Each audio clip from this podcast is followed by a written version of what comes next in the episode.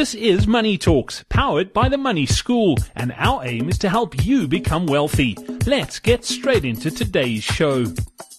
Another edition of Money Talks powered by the Money School. Money coach Gary Kayle is with us once again. I'm Brad Brown. Gary, we got a question in from Nhlantla today, and uh, I think it was a couple of podcasts ago we were talking about uh, sort of when you get an increase and when you end up spending more. And uh, wanted to know when is it a trade your lifestyle? Brad, that is a brilliant question. It all depends on how well you are tracking towards actually building wealth in your life. Because what people tend to do is upgrade their lifestyles because it seems the pretty cool thing to do to maybe live in a nicer place. As an example, the problem is they're doing it at the cost of building wealth. So here's, an, here's a perfect example. When my wife and I were deciding on whether we should renovate our home or not, here was my decision. I took a look and I went and I sat down with my financial planner. I had a look at where things were at. I understood how much money I'm supposed to be contributing every single month. I could see how far off I was and I was able to make a balanced decision.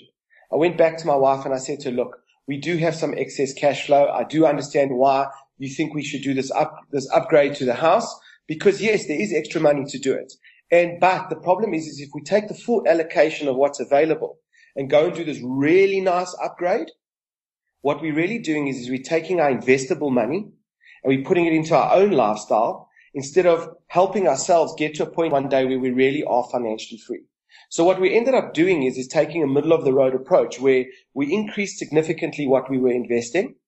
And on the other hand, we did an upgrade, but we did a more humble upgrade. So let me tell you where the difficulty in this decision is, is that if we did a really amazing upgrade to my house, my father-in-law would finally be comfortable with the amount of money that he thinks I'm earning from the money school. He's seen me start up businesses, close businesses, and be very stressed about money. Now, if I had a really big house and a wonderful environment to entertain and have him over for dinner, he'd walk in and look at me differently.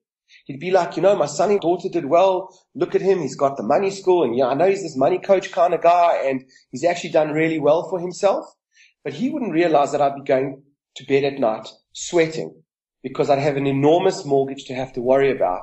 And it would really affect my lifestyle and my ability to spend time with my kids or go and watch my daughter play netball because I'd be just absolutely ravenously looking around for money to make sure that I can pay all this interest every single month. So those decisions are very, very difficult. And the thing to do is, is that's why asking yourself the question, where am I financially? Where do I want to go? Let me upgrade in a balanced way that helps me achieve both those objectives. Your salary is supposed to be used to support your lifestyle and certainly increase your lifestyle and give you a good lifestyle. That is true. But at the same time, it's supposed to also be supporting your wealth building strategy. You have to have both of those things working well in a balanced way. If you don't, then all you're doing is using your salary for lifestyle only. And then you have no wealth strategy, which means I hope you enjoy working very, very long because there is no end to the work because you have no way to support yourself without wealth if you're going to stop working because you're going to still need to earn a salary every single month, even if you do retire. So that's my answer. Nhlantla, I hope that helps. Gary, I think it's uh, great advice once again. Don't forget, if you'd like to be in touch with us, you can uh, pop us a message on Facebook. You can also tweet us. Just uh, search for the Money School SA, and you can also check out the website too. You can get your question uh, in there, just like Nhlantla did as well. Thanks for being in touch, and we look forward to chatting again soon. From the two of us, cheers. Thank you for listening to Money Talks powered by the Money School. To find out more about the Money School, head over to themoneyschool.co.za.